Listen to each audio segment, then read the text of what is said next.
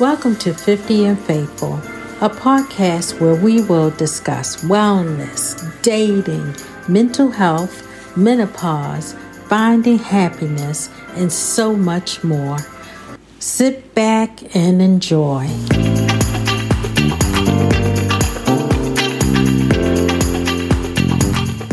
Hi, welcome to 50 and Faithful. I am your host, Linda Gorham. I am so excited today to talk about our topic. Our topic today is going to be starting a new business venture at 50. What does that look like?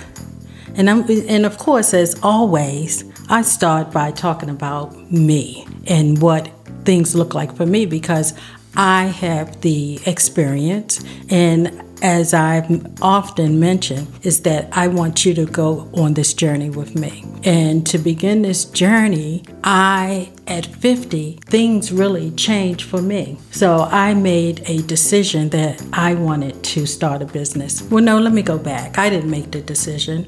The Lord made that decision because for me, this is so out of my comfort zone. So anything that I be- begin that is not what I consider comfortable. Comfortable is something that doesn't make you nervous, you know, you just do it. But once you take that leap, and for me, the leap was being a podcaster. And I just want to take it just to another level for me because I feel like the Lord is leading me that way. And with much prayer, and I have to admit, with some hesitation, and for me, how I knew that it was coming from the Lord was that it never left my mind. I would wake up at night and thinking about doing a podcast. And I was like, I said, Lord, I'm listening to you, but I'm just so nervous. So uh, I'm doing this out of on faith. And I know that He's guiding me, and I am excited to to for this for this venture. So let's just talk about when you make that decision to do it.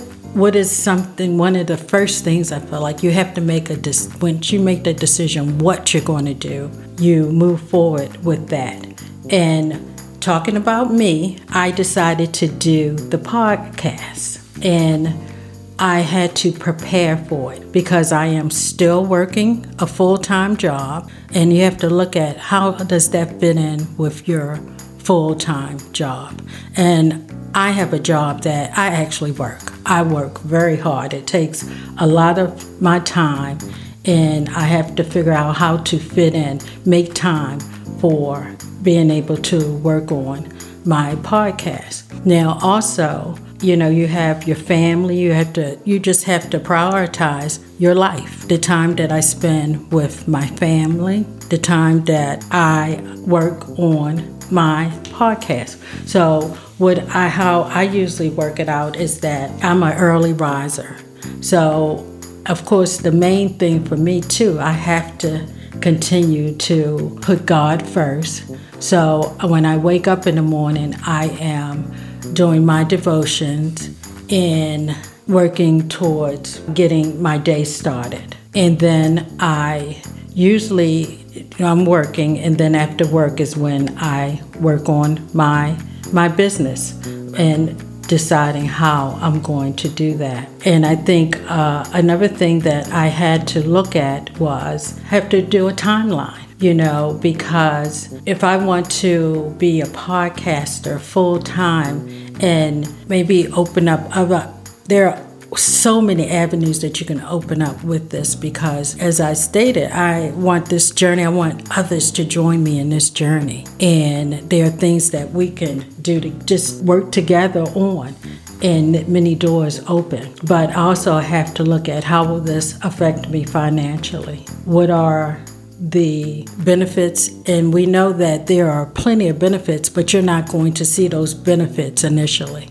It takes time, it takes work. So, how am I going to work that out? That's something that you really have to look into. So, one of the main things that I am focusing on financially is making sure that I don't have a lot of debt is just real important that once I make the leap, and the leap will be leaving corporate America, saying goodbye. I'm moving on and doing something that I enjoy doing. That's where my joy is coming from. Just thinking about the plan to move on to something that I will just truly, truly enjoy. So I think that so we talk about the plan. You got to make the plan that you're going to do, and also you know always come back to how Christ fits into this because I I just can't do anything without Him. So I'm constantly in prayer. Remember to just pray about it, and the Lord will lead you to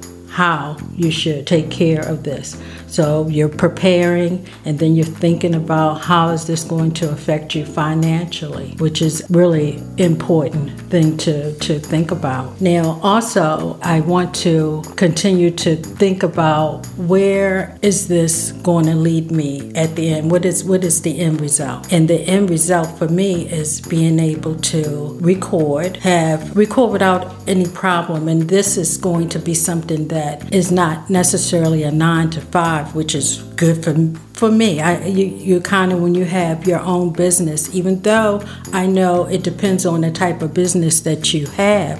Some businesses require you almost to work 24 hours, but you just have to put something in. So you have to look at that too. What what is it that you want to do? How much time you want to give into it? And I feel that for me, what I'm looking for after working 30 years, almost 30 years, I want to be able to have something that I I'm going to do in my own time. I don't want to have to work every day. I want to be able to enjoy some of my time off. And I think when I look at retirement, I don't look at sitting in a rocking chair and doing nothing. The excitement I have when I think about retiring from corporate America is I think of doing something that I enjoy but not do I think it's not going to be any stress involved? Of course there's going to be stress involved. But I have learned how to handle